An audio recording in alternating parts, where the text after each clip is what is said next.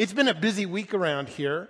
Uh, we have been working on upgrading our children's areas, and we've worked on the rooms and painted and all this stuff. Also, behind the scenes, we have been planning these kind of treatments to make the kids area interesting and kind of a wow factor to help kids really want to be here.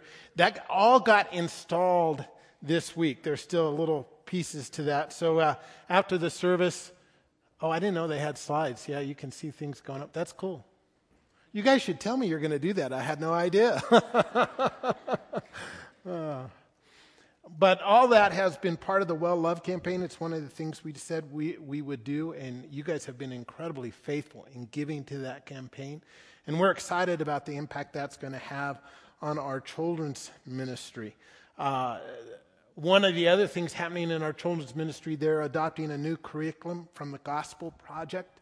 And it, uh, it actually ties in really well with what we're going to be talking about today, which is the whole kingdom story. It, it kind of takes kids through the Bible and the story from uh, creation to restoration, which ties really well. I'm really excited about that curriculum and the impact it's going to have on our kids. So I think we're investing well in our kids' ministry. I want to encourage you to be faithful to your well loved commitments. We're kind of getting to the end of that, and we still have some projects to do. We, we want to do some work in our activities center. Uh, part of the reason for that, coming in January, we're talking about starting a new service on Saturday nights.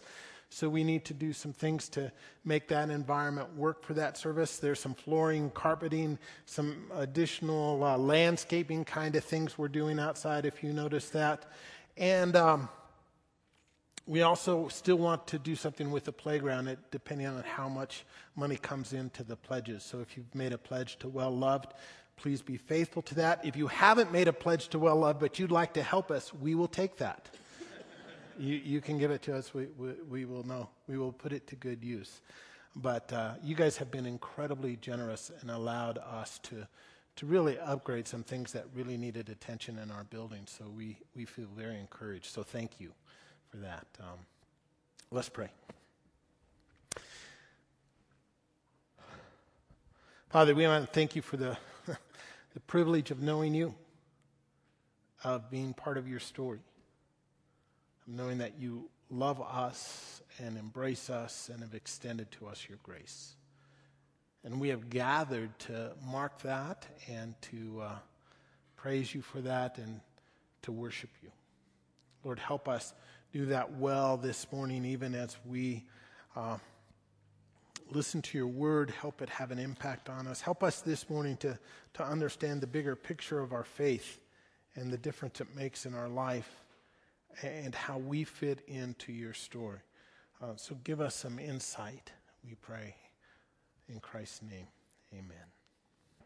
You probably don't think about this much, uh, but there is a cemetery plot somewhere out there waiting for your dead body.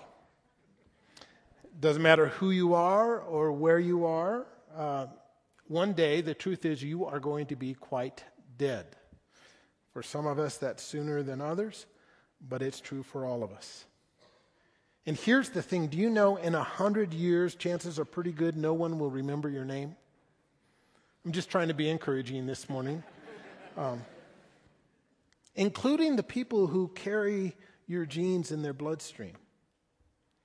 The universe rolls on frenetically, and it, in every single case, uh, eventually kills us.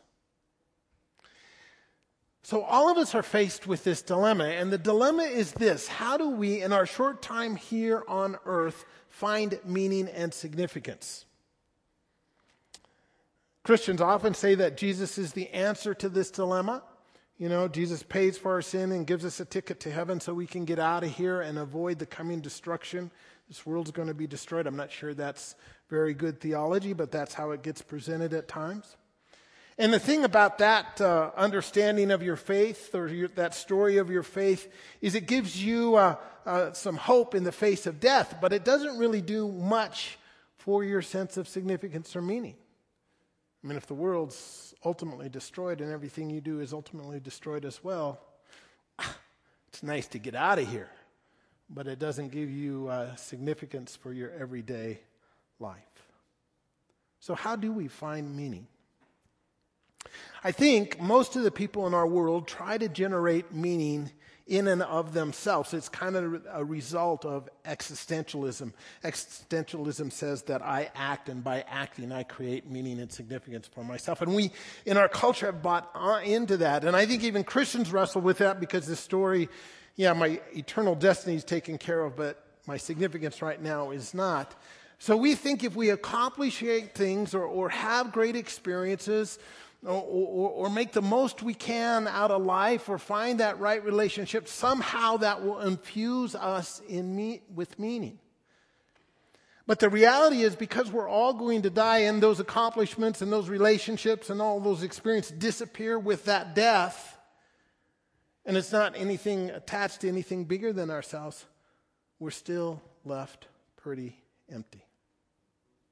I really believe that the only way a person finds meaning in life is by attaching themselves to something bigger than themselves, by becoming part of a story that is beyond them and greater than them. Donald Miller uh, has suggested that we are trees uh, in the story of a forest. And he suggests that that story of the forest is better than the story of the trees. But we tend to live out Christian life as if the story of the trees were the only story and the story of the forest doesn't exist. Think about that for a moment. In fact, Russell Moore puts it this way, and I referred to this quote last week For too long, we've called unbelievers to invite Jesus into your life. Jesus wasn't, doesn't want to be part of your life. Your life's a wreck. Jesus calls you into his life, into his story, into something bigger. And his life isn't boring or purposelessness or static, it is wild and exhilarating and unpredictable. See, Christianity gives us this opportunity to be part of a story that is bigger than ourselves, the story of the kingdom. So, this morning we're going to talk about the story of the kingdom. And I think it's an important, critical story to understand. I think that's true for a number of reasons. First of all, it's critical because we need a larger story, the story of the kingdom, to understand Jesus. You see, the kingdom and the story of the kingdom provides the backdrop for who Jesus is. And until we get that big picture, we're going to be unclear. Years ago, uh, Maria Reiche tells this story in, in, a book called Mystery on the Desert. Um, there, there were a series of strange, they almost seemed like irrigation ditches. Um, this was in the plains of Peru, and uh, they were made by the Nazca, Nazca Indians, and, and they thought they were just drainage ditches. And they couldn't understand because they didn't make any sense. Where would you take water that wasn't there? But that's all they could understand. Then in the 1930s, 1940s, a, guy named Paul Kosok of Long Island University discovered that what they thought were drainage ditches were not drainage ditches at all. They were these, these huge drawings of animals um, that you could only see if you were in a plane. And I think that's a great illustration. If you're so close, if you miss the big context, the bigger story, you're not going to understand what is really going on. But if you can get some perspective, it changes everything. I think that's true with Jesus as well. When we only look at him outside the context of the kingdom, we tend to distort the story of what is really happening in the gospel. Um, it also changes not only our understanding of Jesus, but if we gain the kingdom story and understand it, it changes our understanding of the Bible. A lot of times we go to the Bible and we treat it as disconnected bits of information or disconnected stories, and we read it for moral lessons. But when you take those bits out of the bigger context, it's easy to distort them. Whether you realize it or not, the scriptures are telling a story, one story about what God is doing in the universe. Now, the problem is, it's not just a simple little narrative. When you go to Scripture, it, it, it's a, a, wandering saga with all kinds of different literature and poetry and art and stories within stories, and it chases bunny trails and it goes all over the place. But if you could stand back and catch the story, suddenly it goes, oh, uh, this is starting to make sense for me. And often we miss that. So it's critical for understanding Jesus, it's critical for understanding the Bible. And it's key to our lives because the story of the Bible tells the story of the world. I like what Craig Bartholomew writes uh, in a book called The Drama of Scripture. We're going to order it for the bookstore. It, it is worth your time to read The Drama of Scripture. He writes this He says, The Bible claims to be the real world. This story, among all stories, claims to tell the whole truth about the way our own world really is. Here inside this story, we are meant to find the meaning of our lives. Here we must find a place in which our own experience was meant to fit. It is in this story that we find the ultimate significance of human life itself. That's quite a claim, but I think he's true. So we're going to focus in on the kingdom story. Uh, last week, just to catch us up, we, we talked about the kingdom of God. We talked about uh, how important it is in Scripture and in the ministry of Jesus. We talked about what the kingdom is, that it's not a realm, a place, or a people, although it involves those, but essentially it's God's authority, His rule. And we talked about the fact that it's kind of strange in the fact that there is a future kingdom when God will rule in His fullness, but that kingdom, because Jesus has come, has infiltrated this world. So we live in the now and the not yet. And you and I are kingdom people, even though we don't get to experience the kingdom in its fullness. And we said, because of that reality, we have to see Jesus as King and bow to Him as Lord. And we have to realize uh, we live in the now and the not yet. Okay, that's last week. So this week, we want to talk about the kingdom story. And the best way for me to describe the kingdom story for you is to put it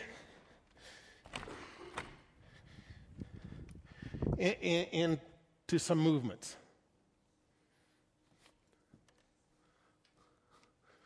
And we're going to do four movements. The first movement is creation. The second movement is the fall. The third is rescue.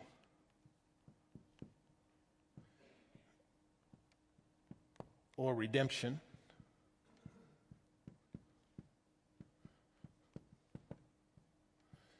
And the fourth is restoration.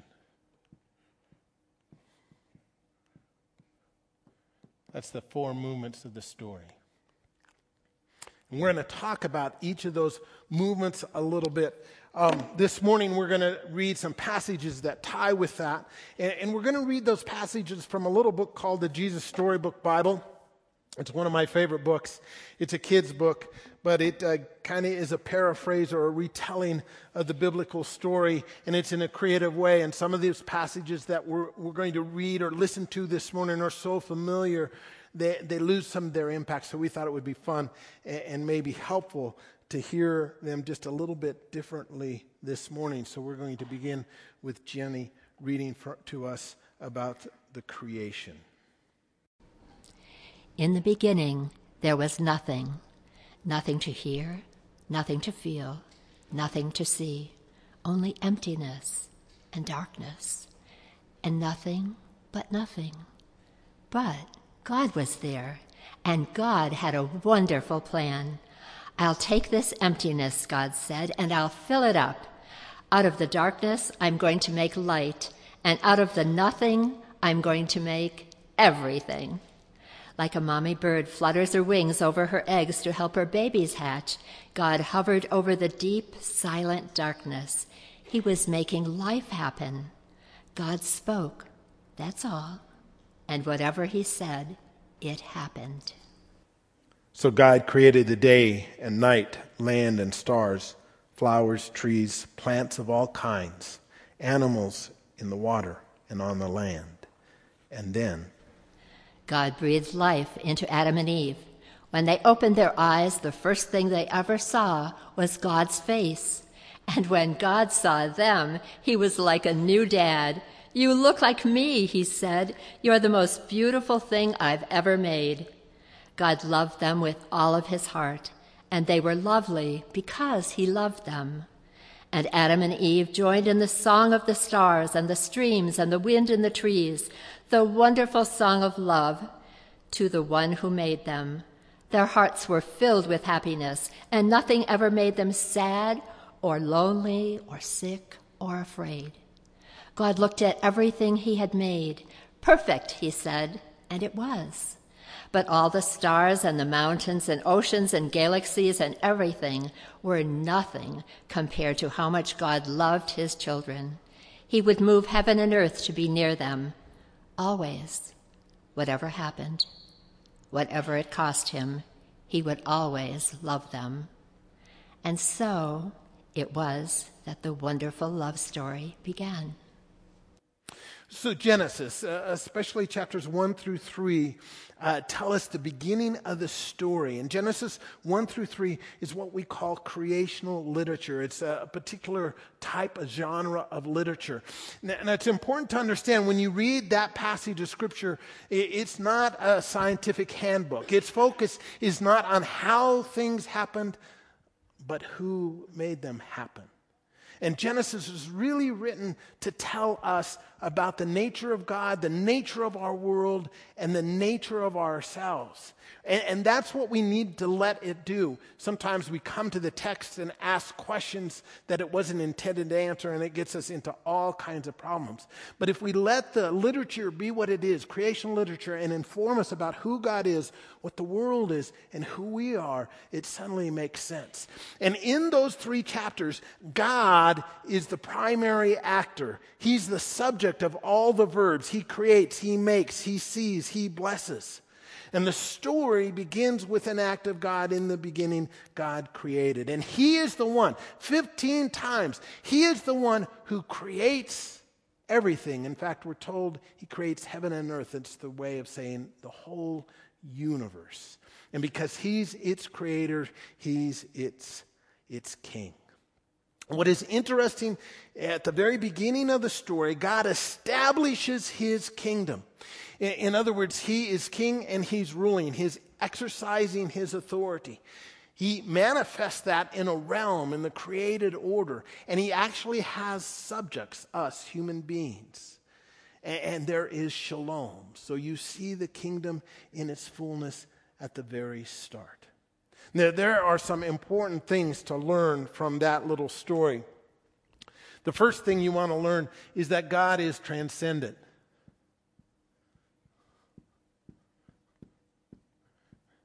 That's just a word that means a part of or separate from. God is separate from his creation. God is not in the mountains. He is not in the stream. He is not in the fish. He is not in you and me. He is separate from all those things because he's apart from it and he created it. So he's, he's above his creation. He's transcendent. But the interesting thing that Genesis tells us is he's also immanent.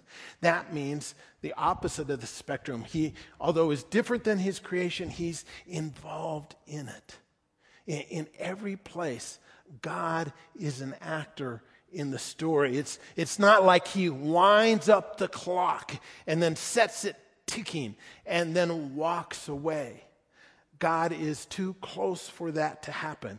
He's involved in his creation and he's in charge, supremely so, so.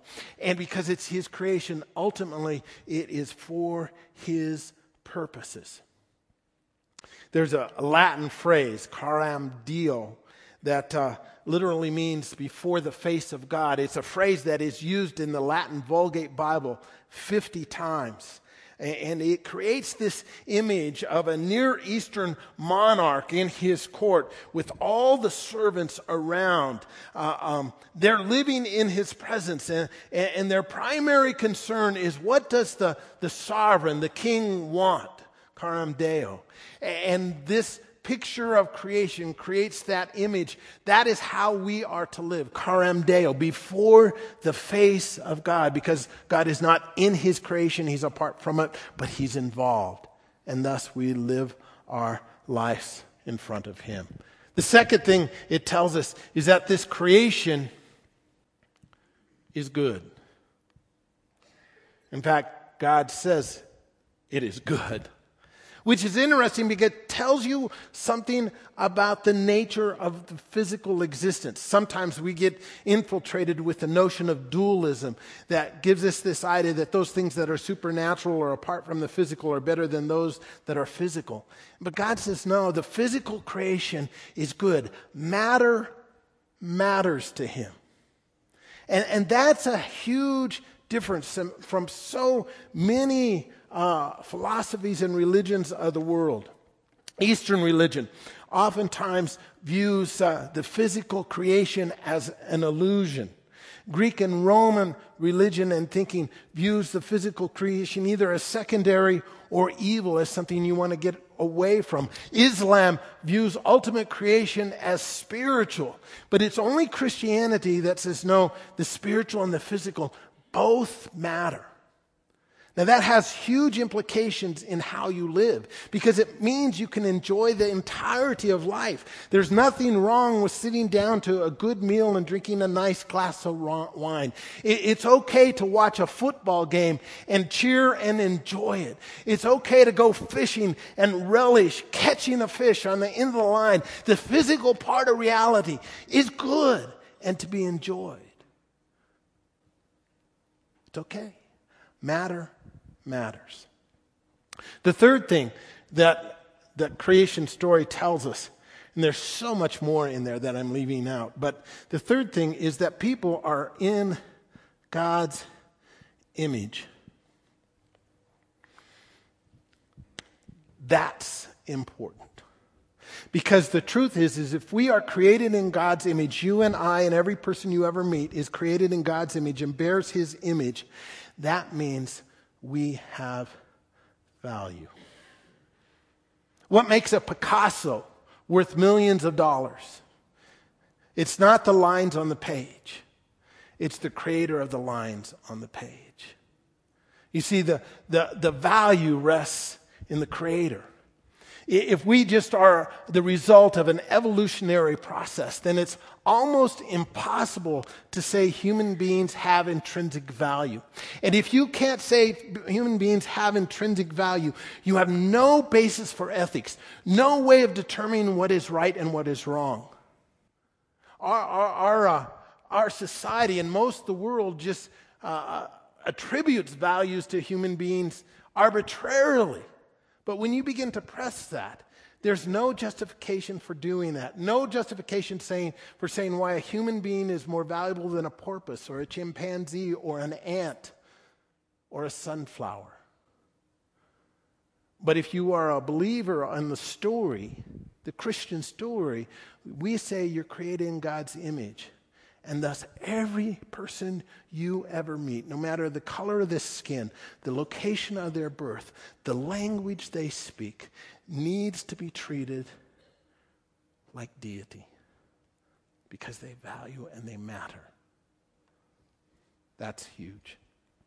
It also tells us not only are we uh, created in his image, but, but this notion of image, the word actually is a word that means statue. So not only are, are we reflective of his image, but it tells us we're representative. In, in olden days, uh, emperors would place statues in far flung provinces to remind people of who they served. And that statue was an image or a representative uh, uh of the sovereign king.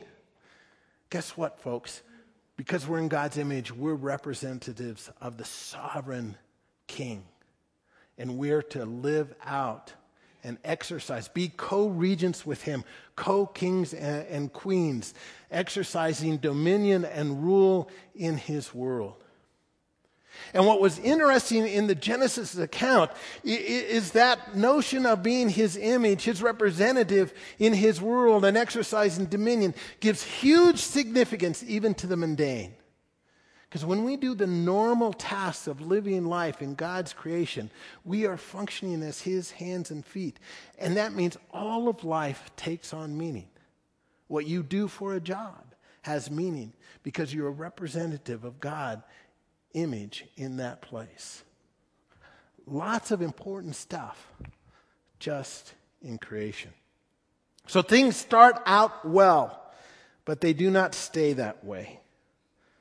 Pretty soon, things go wrong. Melissa's going to share with us the fall. Adam and Eve lived happily together in their beautiful new home, and everything was perfect for a while until the day when everything went wrong. God had a horrible enemy. His name was Satan. Satan had once been the most beautiful angel, but he didn't want to be just an angel. He wanted to be God. He grew proud and evil and full of hate, and God had to send him out of heaven. Satan was seething with anger and looking for a way to hurt God. He wanted to stop God's plan, stop this love story right there. So he disguised himself as a snake and waited in the garden.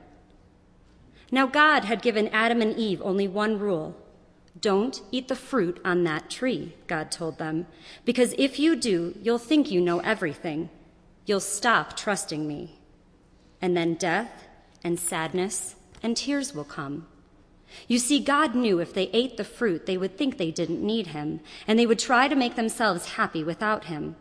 But God knew there was no such thing as happiness without him, and life without him wouldn't be life at all. As soon as the snake saw his chance, he slithered silently up to Eve. Does God really love you? The serpent whispered. If he does, why won't he let you eat the nice, juicy, delicious fruit? Poor you. Perhaps God doesn't want you to be happy. The snake's words hissed into her ears and sunk down deep into her heart like poison. Does God love me? Eve wondered. Suddenly, she didn't know anymore. Just trust me, the serpent whispered. You don't need God. One small taste, that's all, and you'll be happier than you could ever dream. Eve picked the fruit and ate some, and Adam ate some too. And a terrible lie came into the world. It would never leave.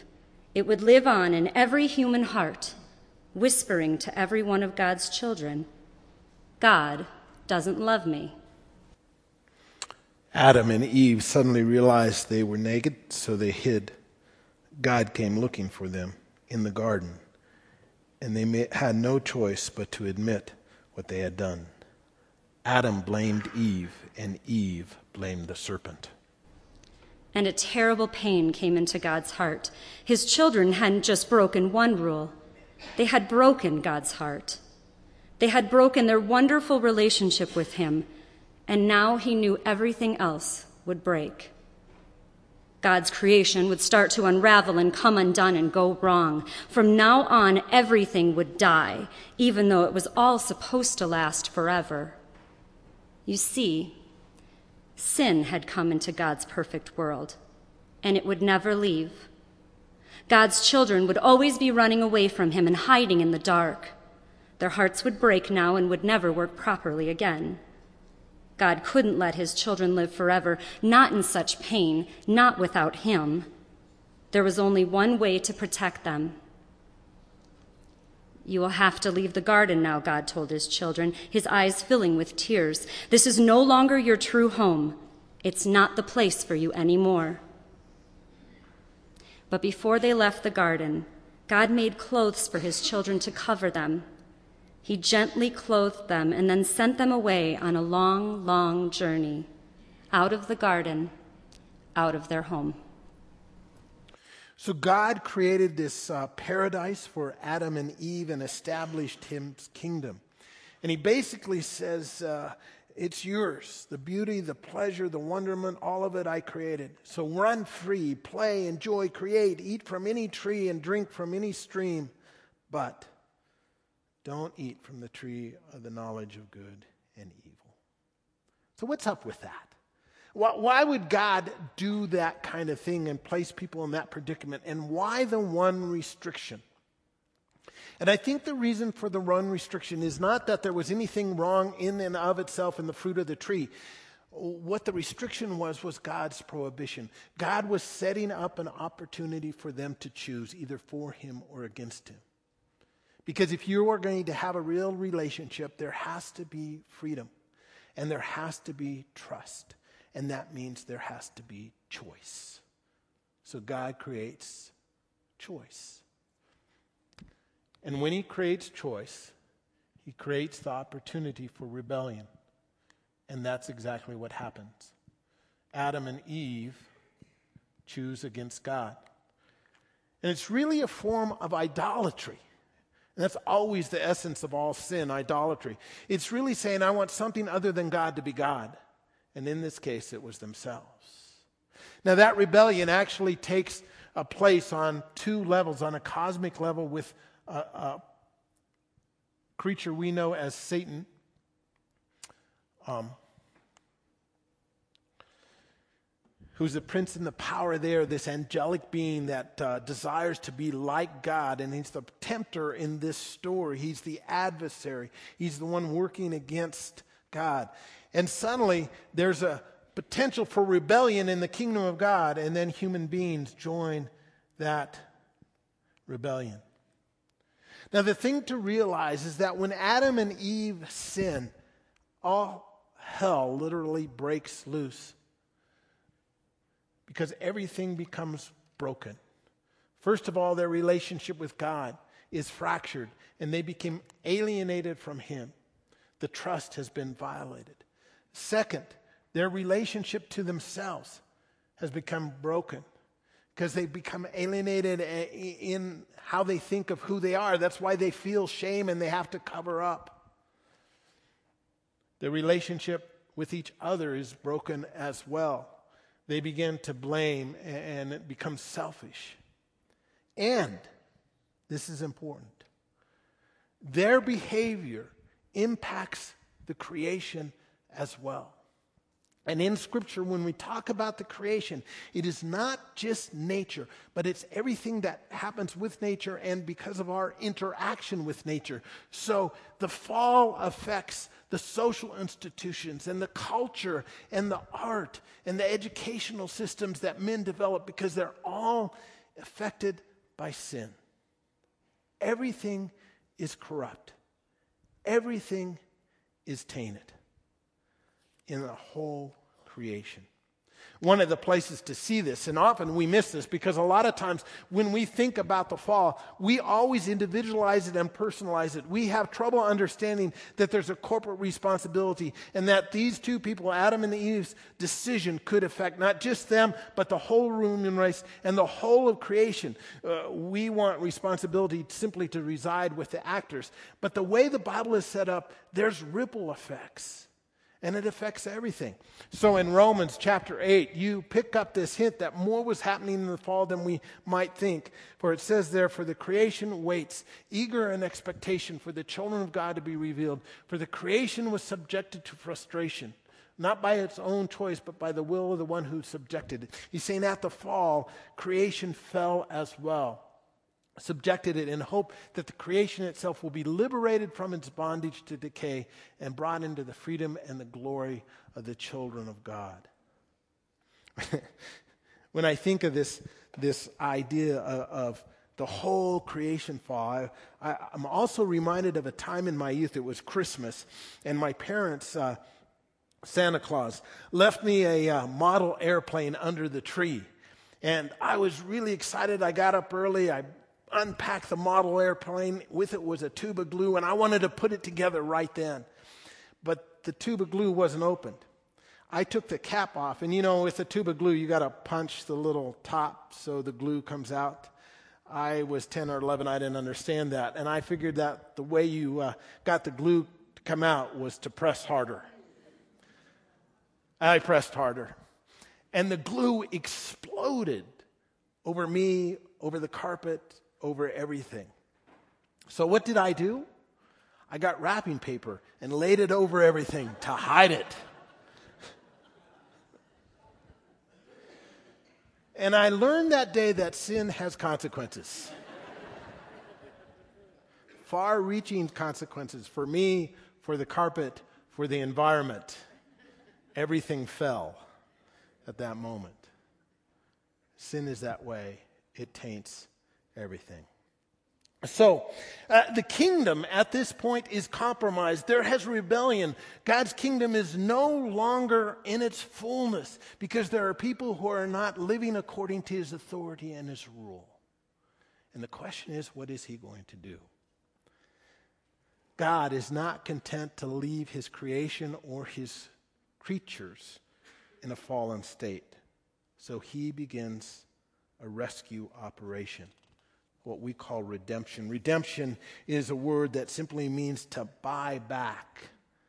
It comes from the slave market. You pay a ransom, you redeem to buy something back.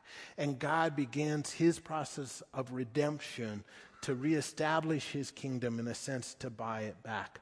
Now, the way he plays out his redemption is really through three key players. Um, and this is where the story gets a little more complicated. The first player is Israel. God decides he's going to work through a people that come out of a man named Abraham. And he tells Abraham that through you and your descendants, I'm going to bless the world. I want you to live according to my rules as if you're in my kingdom. And if you do that, you will become a light to the Gentiles. You'll become a light to the rest of the world. But Abraham fails. In fact, they live end up in, Israel, uh, in uh, Egypt and you hear the story of the Exodus. And the story of the Exodus is, is a little, little piece of redemption, a pattern that's being laid down where God intervenes to redeem. And out of that, he establishes the nation of Israel, and they begin to wander in the desert. And then you get to the period of the judges. During the period of the judges, uh, God doesn't want Israel to have a king. He wants to be their king, so they are to operate without a king. But it doesn't work. They continue to fall into sin and rebellion, and God has to raise up leaders. And eventually, Israel says, Hey, we want a real king. We want a human king. And it's a rejection of God's authority. But then we meet David, and David becomes kind of the pattern of the ultimate king the one who eventually will come and establish his kingdom. And then we see rebellion against, with Solomon and the division of the kingdoms. Uh, Israel eventually goes into exile because of their sin and rebellion. And God, again, you see the pattern of redemption. He brings them back. And through the midst of this, you have the prophets. And for the course of 300 years, the prophets begin talking about this, this one called Messiah, this, this king who's going to eventually come and eventually set up a perfect world. He's going to do away with all injustice. He's going to right every wrong. Uh, the lion will lay down with the lamb. There'll be no more war. There'll be no more sickness, no more blindness, no more lameness. Everything will be made right. So Israel gets this expectation that a Messiah is going to come. Which gets us to the second major player Jesus. Now, Jesus is the Messiah. We know him as the Christ, which means anointed one or the king. He invades enemy territory. And with him comes the reestablishment of the kingdom because he is the king. He is incarnated into our world. God comes in the flesh to make things right and to reestablish his kingdom. Now, the Jews misunderstand that because they've been listening to the prophets, and they think that the moment the Messiah, this coming king, is going to come, he's going to make everything right right then. And they're living under Roman oppression, and their expectation is he's going to kick out the Romans and set up his kingdom and create the utopia right now, and that doesn't happen. And yet, Jesus makes this astounding claim that the kingdom yet is still there. How can he say that? Because Jesus' plan is far greater than what the Jews were expecting. Jesus understands that the real enemy isn't the Romans who are oppressing them, that the real enemy is Satan and the rebellion that happened on a cosmic level. And it's that that he is going to correct. And the way he corrects that is by going to the cross and dying. Listen as Jenna reads to us about the rescue. So you're a king, are you? The Roman soldiers jeered. Then you'll need a crown and a robe. They gave Jesus a crown made out of thorns and put a purple robe on him and pretended to bow down to him. Your Majesty, they said. Then they whipped him and spat on him. They didn't understand that this was the Prince of Life, the King of heaven and earth, who had come to rescue them the soldiers made him a sign, Our King, and nailed it to a wooden cross. They walked up a hill outside the city. Jesus carried the cross on his back. Jesus had never done anything wrong, but they were going to kill him the way criminals were killed. They nailed Jesus to the cross. Father, forgive them, Jesus gasped. They don't understand what you're they're doing. You say you've come to rescue us, people shouted. But you can't even rescue yourself. But they were wrong. Jesus could have rescued himself. A legion of angels would have flown to his side if he'd called. If you were really the Son of God, you could just climb down off that cross, they said. And of course, they were right. Jesus could have just climbed down. Actually, he could have just said a word and made it stop, like when he healed that little girl or stilled the storm and fed 5,000 people. But Jesus stayed. You see, they didn't understand. It wasn't the nails that kept Jesus there, it was love. Papa, Jesus cried, frantically searching the sky. Papa, where are you? Don't leave me. And for the first time, and the last, when he spoke, nothing happened. Just a horrible, endless silence. God didn't answer. He turned away from his boy. Tears rolled down Jesus' face, the face of the one who would wipe away every tear from every eye. Even though it was midday, a dreadful darkness covered the face of the world. The sun could not shine. The earth trembled and quaked. The great mountain shook. Rocks split in two until it seemed that the whole world would break apart, that creation itself would tear apart. The full force of the storm of God's fierce anger at sin was coming down on his own son instead of his people. It was the only way God could destroy sin and not destroy his children, whose hearts were filled with sin. Then Jesus shouted in a loud voice, It is finished! And it was. He had done it. Jesus had rescued the whole world. Father, Jesus cried, I give you my life. And with a great sigh, he let himself die. Strange clouds and shadows filled the sky, purple, orange, black, like a bruise. Jesus' friends gently carried Jesus. They laid Jesus in a new tomb carved out of rock. How could Jesus die? What had gone wrong? What did it mean? They didn't know anything anymore, except they did know that their hearts were breaking. That's the end of Jesus, the leaders said. But just to be sure, they sent strong soldiers to guard the tomb. They hauled a huge stone in front of the door to the tomb so that no one could get in. But that was not the end of the story, nor was it the end of Jesus. Jesus' friends were sad. They would never see their best friend again. How could this happen? Wasn't Jesus the rescuer, the king God had promised? It wasn't supposed to end like this. Yes, but whoever said anything about the end?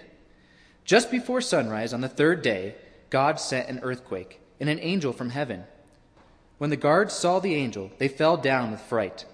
The angel rolled the huge stone away, sat on top of it, and waited. At the first glimmer of dawn, Mary Magdalene and other women headed to the tomb to wash Jesus' body. The early morning sun slanted through the ancient olive trees drops of dew glittering on leaves and grasses, little tears everywhere. The friends walked quietly along the hilly path, through the olive groves, until they reached the tomb, and immediately noticed something odd. It was wide open. They peered through the opening into the dark tomb. But wait, Jesus' body was gone. And something else. A shining man was there, with clothes made from lightning. Don't be scared, the angel said. But they couldn't help it. They screamed anyway. The angel asked them, What are you doing here? This is a tomb, and tombs are for dead people. The woman couldn't speak. Jesus isn't dead anymore, he said. He's alive again. And their hearts leapt, and then the angel laughed with such gladness that they felt, for a moment, as if they had woken from a nightmare. The women rush off, but Mary stays and suddenly meets the resurrected Jesus. He's alive. Jesus dies and he's resurrected. But the key question is what does that mean? What is happening at the death and the resurrection of Jesus Christ? And how do we view that? I think this is where we get into trouble sometimes. You know, what has happened is we've limited the nature of the fall to simply people. So when Jesus dies on the cross, sometimes we only see his death as redeeming people. But it's more than that. When I think about the death and the resurrection of Jesus, I like to think of a camera with a, a, zoom lens. There's one way you zoom in, and one of the things you can zoom in is on the personal level. Jesus is dying for people's sin. We call it substitutionary atonement. He's taking their place. 2 Corinthians 5:21 says that God made him who had no sin to be sin for us so that in him we might become the righteousness of God. So Jesus is redeeming people and restoring them and paying for their sin. But there's more than that going out and going on and sometimes we have to back off the lens and take the micro view because what Jesus is doing is he's not just providing forgiveness, but he's also defeating evil and defeating Satan and defeating death and redeeming all of creation. And remember, creation isn't just the natural order, but all of life the culture, the art, the business. All of it is being redeemed by what Jesus is doing on the cross. Listen to Colossians chapter 1 where God was pleased to have all his fullness dwell in him, and through him to reconcile or make peace to himself and all things, whether things on earth or things in heaven, by making peace through the blood shed on the cross. Something cosmic is going on in the death of Jesus on the cross. He's bringing about redemption for all creation. And that has huge implications for the next player in the drama which is the church. Because if with Jesus the kingdom is arriving, the church then becomes kingdom people. And as a result, our mission is to be witnesses of the gospel, of the good news of the kingdom, that Jesus has redeemed creation. Sometimes we shrink that responsibility down simply to evangelism. It's as if we look at the world and say, the world is a wrecked place and it's going to be destroyed, and we have a lifeboat. And our job is to get as many people in the lifeboat as we can. And traditionally, that's how we've seen the mission of the church. But that truncates what Jesus did on the cross. Because the world is not simply headed for destruction, it's headed for renewal when the world gets renewed and redeemed and made like what it should have been. So, our job as the church is to be gospel kingdom people, to be witnesses of this incredible gospel. And we tell people about King Jesus and we invite them to become his disciples. But we engage in every area of life to bring the kingdom to bear. It's like we're to be the previews of the coming movie. We are, we are to be the hors d'oeuvres of the great banquet that's coming in heaven. We are to be a foretaste of what God has done. And eventually, the restoration will come. Claire is going to, to read to us uh, it's from the book of Revelation, actually. John, who wrote it, is one of the 12 apostles. He's old, and at this moment, he's imprisoned on the island in Patmos. And Jesus appears to him and tells him about the end of time in the final chapter of the story, the restoration. I see a throne, and on the throne is a king, and the king is Jesus. All around the throne, people are bowing down. They are giving him their treasures. There are loud cheers and clapping, clapping and bright laughter like a thousand waterfalls, and everyone bursts out singing a new song. This is our King, the Lamb who died so we don't have to, our rescuer. All honor and glory forever and ever. And every creature everywhere, in heaven and on earth, and under the earth and in the sea, joins in. And then, from all around, a wide, immense, beautiful silence. And I see Satan, God's horrible enemy, thrown down, defeated.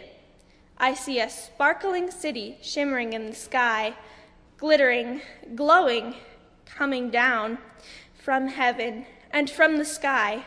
Heaven is coming down to earth. God's city is beautiful. Walls of topaz, jasper, jasper sapphire, wide streets paved with gold, gleaming pearl gates that are never locked shut. Where is the sun? Where is the moon? They aren't needed anymore. God is all the light people need. No more darkness and no more night. And the king says, Look, God and his children are together again. No more running away or hiding. No more crying or being lonely or afraid. No more being sick or dying because all those things are gone. Yes, they're gone forever. Every sad thing has come untrue. And see, I have wiped away every tear from every eye. And then a deep, beautiful voice that sounded like thunder in the sky says, Look, I am making everything new.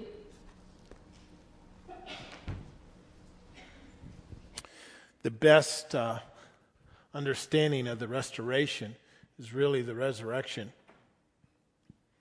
of Jesus. We have this uh, bad theology traveling around that tells us that eventually the world is simply going to be destroyed and then God's going to create a new world and a new heaven. But if you study what God does to the world, especially in 1 Peter 3, you begin to understand that the world gets judged and laid bare and sin gets destroyed, but the world itself doesn't it at the restoration gets remade. Things get redone so they become what they were originally intended to be. You see it in the resurrection of Jesus. There's a continuity and a discontinuity. Uh, a continuity, in other words, you can look at the resurrected Jesus and know that it's Jesus and he still has his body and he still has his wounds. And there's things that transverse into the new realm. Because in the resurrected realm, you get the natural and the supernatural melding together. And there's this new dimension. That resurrection not only happens to us as people, but happens to the creation itself. So there's a continuity between this world and the world to come. And that's hugely important because if there's a continuity between this world and the world to come, that infuses everything you do in this world with significance and meaning. Because it's part of what the coming kingdom is about. There is going to be art that was created here that makes it to heaven. Every piece of work you do in your job, you do it for kingdom purposes and to bring God glory. That's going to make it through into the restoration. You see, we used to say there's the sacred part of life and the secular part of life, and the secular part of life is just burned up, which burns up about 90% of what we're about. But that's not right. Your work has divine significance and meaning. Everything you do in life is touched by the eternal and will be restored and laid bare and judged, and much of it will continue on into the next realm. And if you understand this, you, you also understand that ultimately our resting, our eternal resting place is not heaven. Right? We've been telling people, pray the prayer, get out of here, the world's going to be destroyed, and go to heaven where you'll be with Jesus sitting on a cloud. That's not what happens.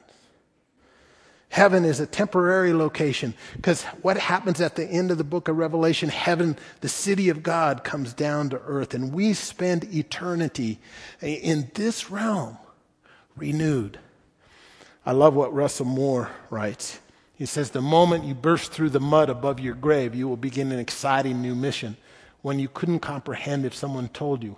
And those things that seem so important now, whether you're attractive or wealthy or famous or cancer free, will be totally irrelevant. the new world, the new heavens going to be awesome. You see, it's a whole story that we're part of. And the question is, the question is, are you part of the story? Let me get real honest for a moment. Life is not a game. The decisions you make here will impact your eternity. So you must be sober when you make decisions about which story you're going to be a part of. You can try to create your own story and infuse your life with your own meaning and live apart from the story of God, but that is reckless and headed for disaster. The way to live and give meaning to your life is to infuse yourself in God's story. Amen.